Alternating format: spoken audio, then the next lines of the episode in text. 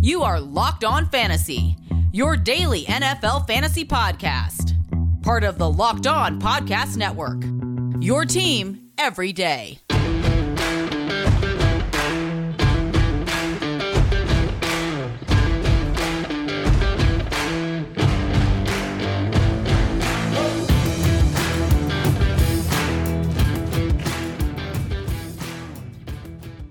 Greetings, everyone, and welcome to another edition of the Locked On Fantasy Football Podcast. As usual, I'm your host, Vinnie Iyer. When I'm not doing this, I'm writing about NFL and fantasy football for SportingNews.com. We're breaking down the divisional playoffs in depth for you at SN, looking at uh, the four battles here to get to the conference championship games. They're broken down pretty evenly.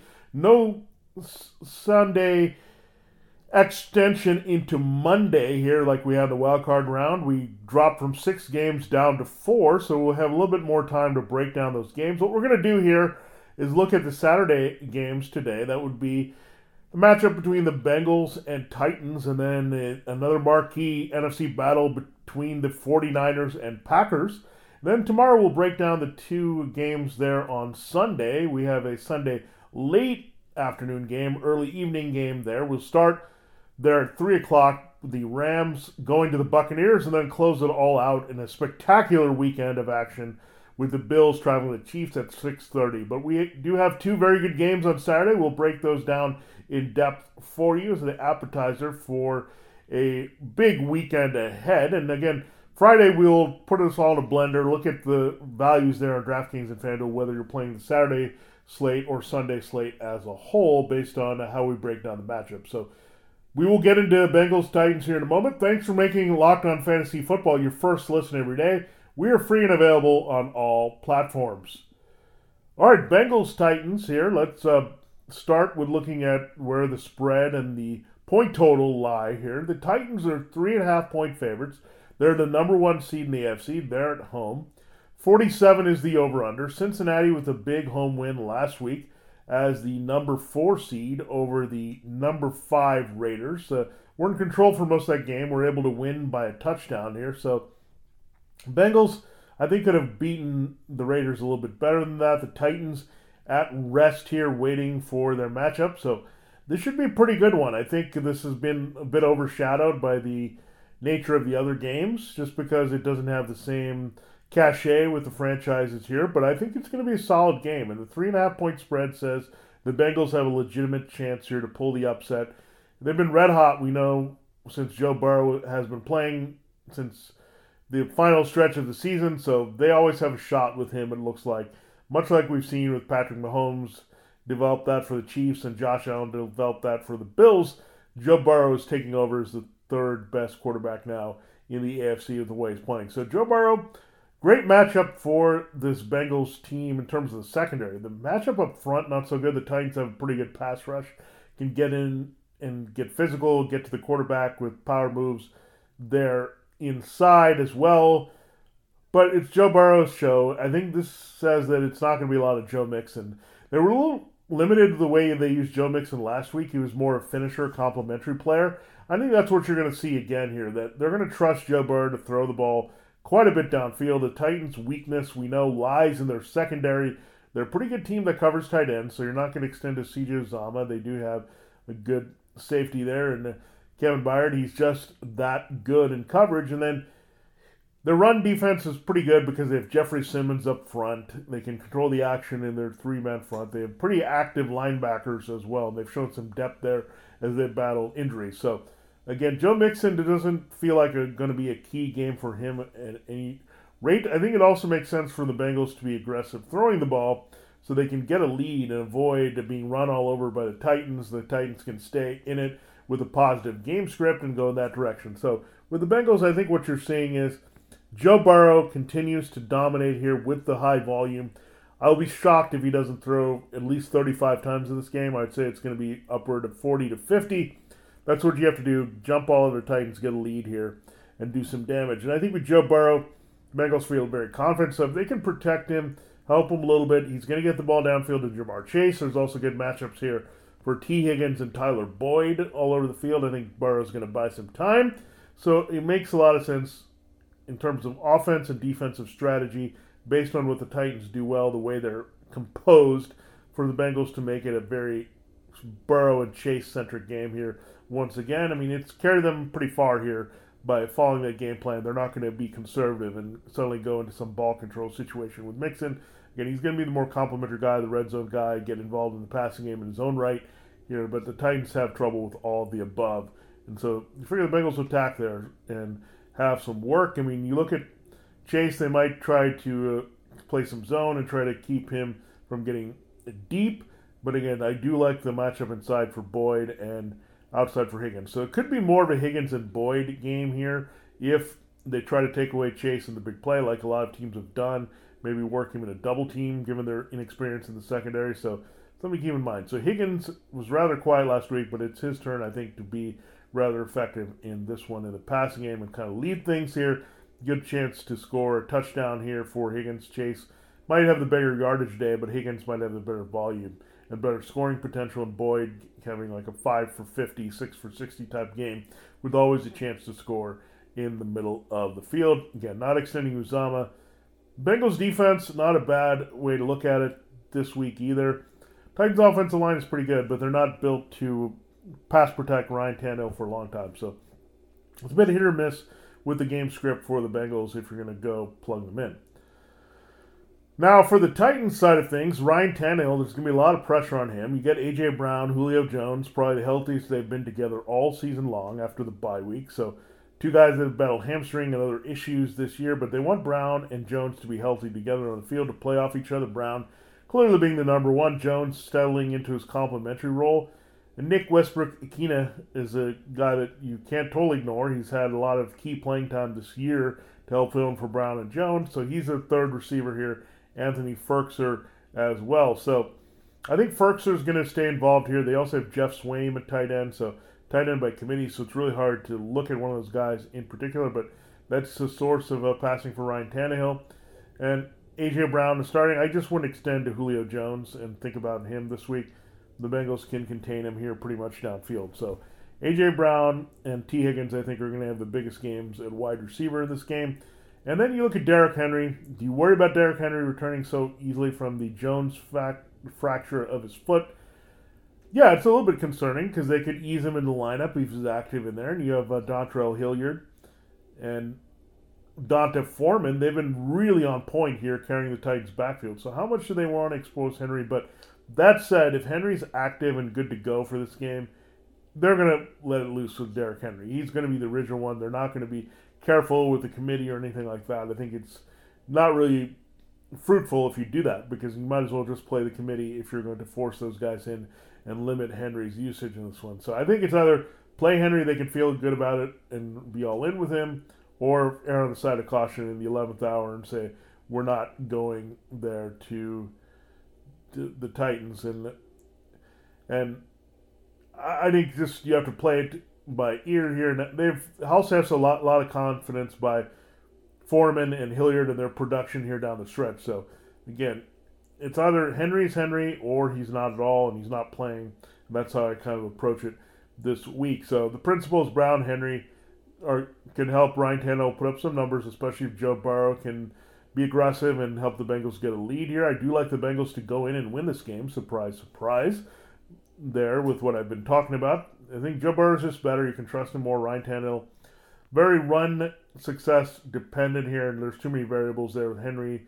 The Bengals can be decent against the run as well, and then the script that could push the Titans out of passing. So, uh, uh, or push them more into passing without the help of play action and the running. So, keep that in mind. Tannehill's best success usually comes when the running game is opening things up in downfield and play action versus uh, just being one dimensional here. That's a lot of trouble there for the Titans if they get to this point. So again, Bengals I like to handle the Titans here pretty well. Again, big ups to the matchup, and the Titans secondary really cost them here in this game. Our next matchup we'll break down for you is 49ers Packers here. So two pretty good games, and I think these two could be the sneaky offensive big shootout type games. While the uh, other two could be a little bit disappointing. So something to keep in mind as well. So don't forget about the Saturday slate in relation to Sunday.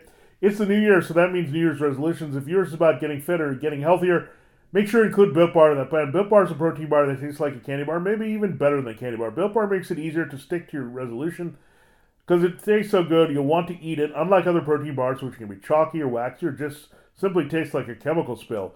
You want to eat it healthy, but it just gets so boring.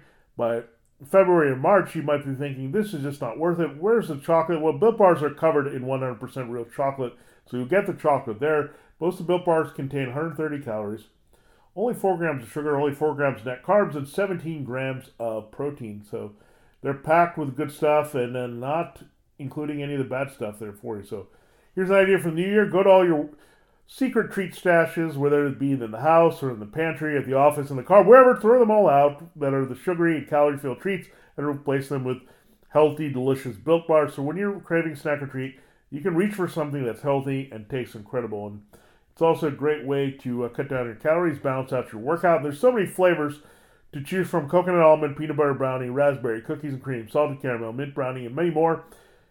In fact, Built is always coming out with new fl- flavors that are there for a limited time. So check out Built.com often to see what's new. All you have to do to get in on Built Bar is go to Built.com, use the promo code LOCK15, and you get 15% off your order.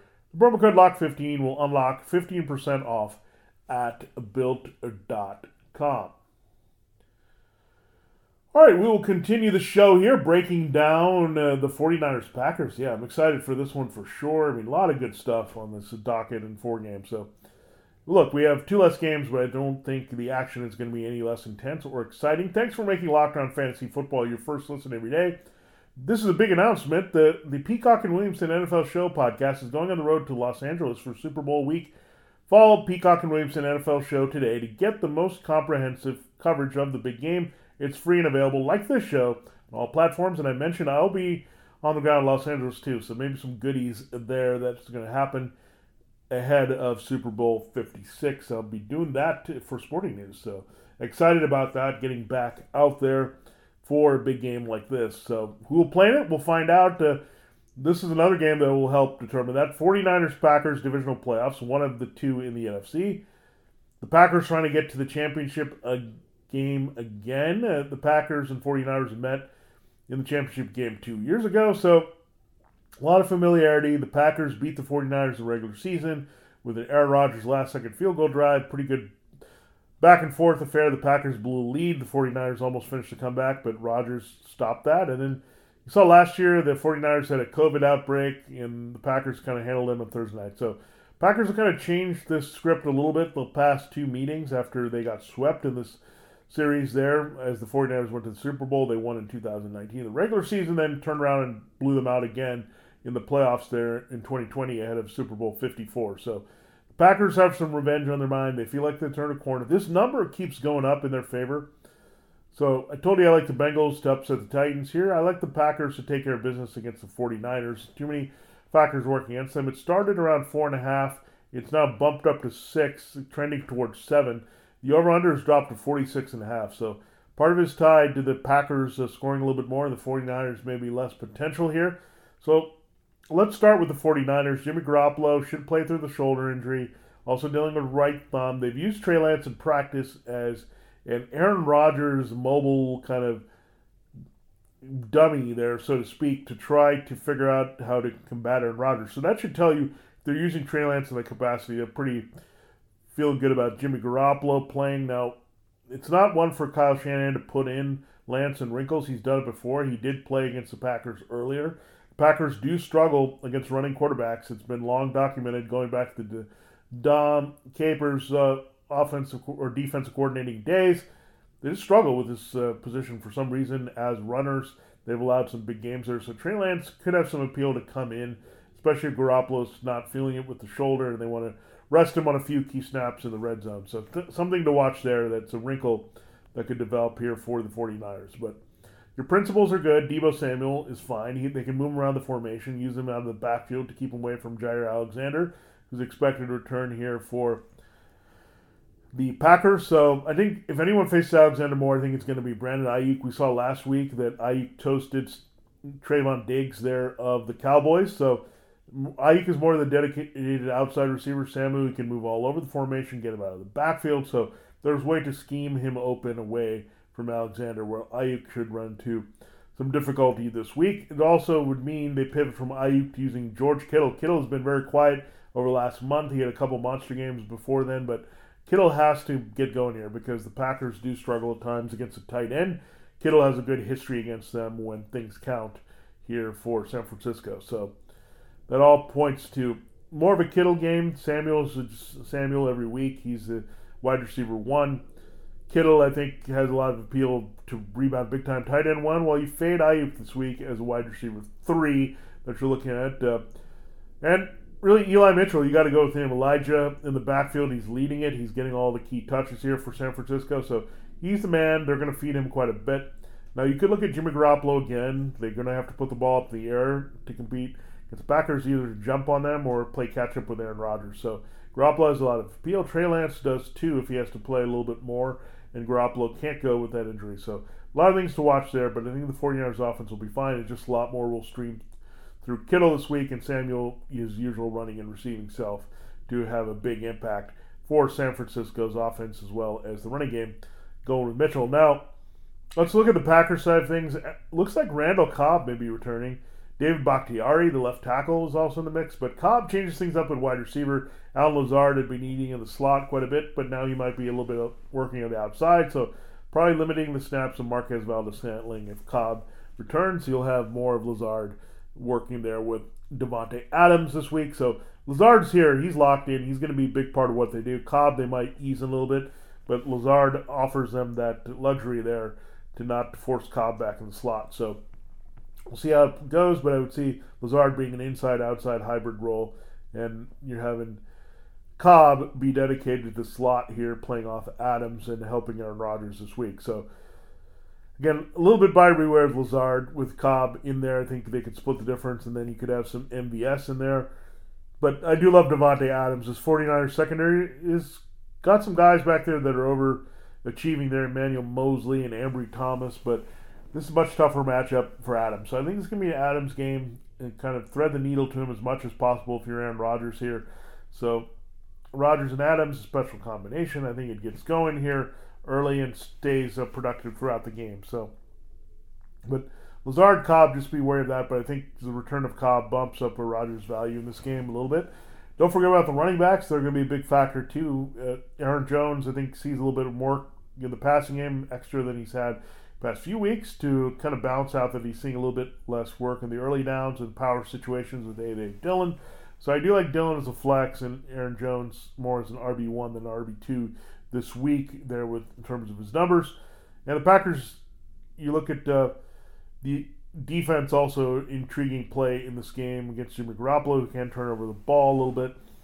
But getting Alexander back, getting Za'Darius Smith probably back in this game that adds a lot more juice here. Garoppolo can turn the ball over, as we said, and not a big guy that takes a lot of sacks, but the Packers can get after with pressure and then they pull ahead. I can see that definitely happening. They do some Lambeau leaps. They get up, jump all over the 49ers, so watch out for that in this game. It, it should be a lot of fun. These are two classic rivals here, NFC powers from the past and present meeting here, so I'm excited. But I do think the Packers will take care of that six number. I like it as long as it stays at below a touchdown here and doesn't keep going in that direction because then I'd feel a little bit more compelled to go the 49ers. But at this six point spread, I'll take it for the Packers. I think this game should go over too much potency on the field. 46 and a half is that over under for 49ers. Packers. We'll close the show as we do sometimes here, breaking down a, a rankings list for you. So we'll break down the top 10 I'll say top eight. We only have eight teams left here, so we're going to do the top eight tight ends on the board here, still left in the playoffs here for reality from a fantasy and reality perspective. We'll do that have some fun in our last segment. I do have to tell you that uh, it is a new betting year, and BetOnline would like to wish you a happy new betting year as we continue our march to the divisional playoffs and beyond. BetOnline remains the number one spot for all the best sports wagering action for 2022. New year and a new updated desktop and mobile website. Decide today and receive your 50% welcome bonus for your first deposit. Just use the promo code Locked On to get started from football, basketball, hockey, boxing, UFC right to your favorite Vegas casino games. Don't wait to take advantage of all the amazing offers available for 2022. BetOnline is the fastest and easiest way to wager on all your favorite sports. BetOnline it's where the game starts. All right, time to uh, close the show. We're going to do a reverse ranking of tight ends, and the last two are a bit of sleepers here to look out for in this round based on the matchups. We're going to start last. Uh, we don't have Robert Tonyan. He was down for the season. Yeah, remember Robert Tonyan? He was still around here for the Packers. But Josiah Deguara, a kid out of Cincinnati, they like his uh, athleticism. They could feature him a little bit more here as a wrinkle there, especially with Cobb and Lazard getting some attention in the middle field. But Josiah Deguara, got to put him last on the list because the Packers don't throw to much as a youngster, but he could have a role here in the playoffs a little bit more than expected. Now, We've seen Anthony Firkser and Geoff Swaim kind of split the tight end receiving duties there for the Titans, but Firkser has gotten on the same page a little bit with Ryan Tannehill. As Tannehill's felt more comfortable throwing. The return of Julio Jones along with Brown has uh, got some more attention on the wide receivers. And we know that everyone is afraid of Derrick Henry out of the backfield. So Firkser taking advantage of that. He's a Harvard guy. He's a smart player. Can get open here for Tannehill. So he's an unsung guy that could get open and do a little bit more damage than he usually does in the playoffs.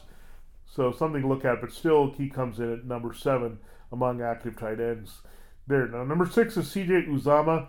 He's had a nice season for the Bengals. Had some big plays at times, but he can disappear from games. Uh, he's just really matchup dependent here, and not necessarily the top flight run blocker there. You would say he's pretty good, but again, nothing there spectacular about C.J. Uzomah. So I look at the matchup against Titans. It's very tough against the tight end. So for Uzomah and Firkser are about even in this game in their potential very limited impact here. If someone does something more, I think it would be Firkser for the Titans based on uh, Cincinnati's issues at linebacker and safety at times away from Jessie Bates and whoever's on the outside for them between Logan Wilson or Germaine Pratt. Now, looking at the next tight end on the list, it's Tyler Higbee. He's looked pretty good here of late in the playoffs. He's kind of feeling the groove. Uh, we thought he would have a bigger season without Gerald Everett, but Higbee looking good. He's always been a solid blocker. They sometimes use him as that key third receiver behind Cooper Kupp, and now Odell Beckham Jr. instead of uh, Robert Woods. So a lot of things to look at there with Higbee as he's uh, settled even more with Matthew Stafford with the chemistry here down the stretch. So those are the four that you would say are not equal to the rest. The next one rising pretty quickly is Dawson Knox. Big game there last week. Josh Allen likes him. He's the second go to guy there all over the field after Stefon Diggs. So Knox coming in pretty high. He's going to be a good fantasy football asset there on a regular basis in 2022. Rob Gronkowski looks like he might play another year as well, but he's been Gronk spiking in, putting up the numbers here for Tampa. And this time in the playoffs, they're down Chris Godwin, don't have Antonio Brown, so he's going to have to take a bigger role there to help the other tight ends, Cameron Brate and OJ Howard, as well as uh, using his catch radius to play off Mike Evans and stretching the field and working in the red zone. So you look at uh, Gronkowski there, he is definitely your number three tight end on the board in the playoffs. So that leaves two pretty special guys. Ahead of him, the other guy ahead of him, behind our number one choice is George Kittle too much of an impact player to be quiet one more round here for the divisional playoffs. He can take over and dominate the Packers, and that would be bad news for them. So George Kittle just bring in. He's also an intense blocker that's going to help the running game consistently. So Gronk comes in third, but he had to be trumped by Kittle. Both of these guys had to be also second and third to Travis Kelce. I mean, he's still the guy making a lot of plays. Uh, I know he's quiet in some games this season, but really came on strong with Tyreek Hill in the playoff game there against the Steelers. So Kelce's starting to field again slowly in these better matchups, but Kelce's doing it. He's right there in his prime. Soon kid hit the wall and start seeing decline in his career, but he's still special right now as a receiver, running great routes for Patrick Mahomes. So really, it's part being tied to Mahomes, giving Kelce and Gronkowski a lot of appeal here. While Kittle builds his value based on his chemistry with Jimmy Garoppolo. So pretty good uh, group of tight ends here. All pretty much single tight ends to look at. Deguara, number eight. Firkser, number seven. C.J. Uzomah, number six. Tyler Higbee, number five. Dawson Knox, number four. Rob Gronkowski, three. George Kittle, two. And of course, Travis Kelce, still the king of the hill at tight end at number one. So there you have it. There's a look at uh, the Bengals Titans games and 49ers Packers game as divisional playoff matchup shows uh, continue here on the network. We will again do matchup Thursday, focusing on the Sunday games between the Rams and Buccaneers, and Bills and Chiefs. Thanks for making Locked On Fantasy Football your first listen every day. Now make your second listen Locked On Bets your daily one-stop shop for all gambling needs. Locked On Bets, hosted by your boy Q with expert analysis and insight from Lee Sterling. It's free and available, just like this show, on all platforms. For Locked On Fantasy Football, for Sporting News, this is Vinnie Iyer. Have a great day, and we'll catch up with you tomorrow as we break down the two Sunday games. Matchup Thursday, our second of the week, before we get to DFS on Friday.